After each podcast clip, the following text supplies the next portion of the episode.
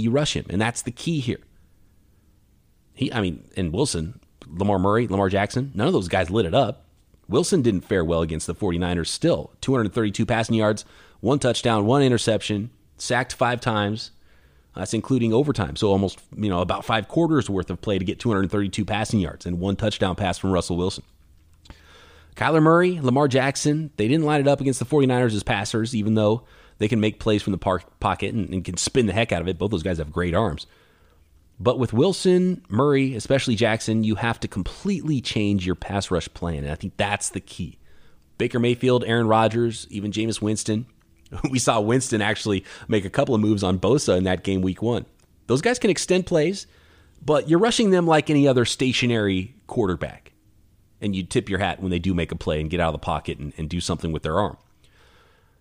Drew Brees this weekend will be right where the 49ers pass rush expects him to be. Somewhere in the pocket. I mean, he's got great feet. He'll step up, he will slide. He's a future Hall of Famer.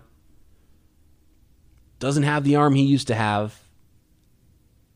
If he's able to be comfortable and hang in the pocket unscathed from any number of sacks, hits, and pressures that the 49ers have thrown against every single quarterback they've played against, uh, he'll be the first He'll be the first one. He'll be the first quarterback to do that against this 49ers defense all year. I don't think that will be the case. I think that's where I think that's why I think that's where the 49ers will win this game getting after Drew Brees because they absolutely kill pocket passers and that's the number 1 key to victory for the 49ers at New Orleans Sunday. All right, that's going to do it for this episode. Be back Monday, a rapid react of everything that went down in New Orleans right here, Locked On 49ers.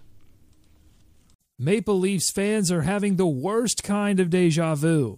Here's what our local experts are locked on today. The Toronto Maple Leafs blew a 3 1 playoff series lead after a 3 1 loss to the Montreal Canadiens on Monday. Locked On Leafs host Mike DeStefano is joined by Locked On Raptors host Sean Woodley to discuss another in a long line of playoff collapses.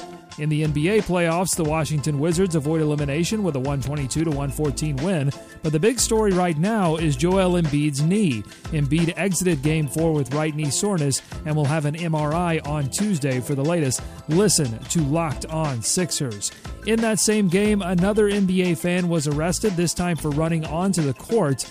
What is causing fans to act like idiots at sporting events? That's the cue of the day on the Locked On Today podcast. All the sports news you need in under 20 minutes. Follow Locked On Today, today, wherever you get podcasts. Local experts on the biggest stories. It's the Locked On Podcast Network, your team every day.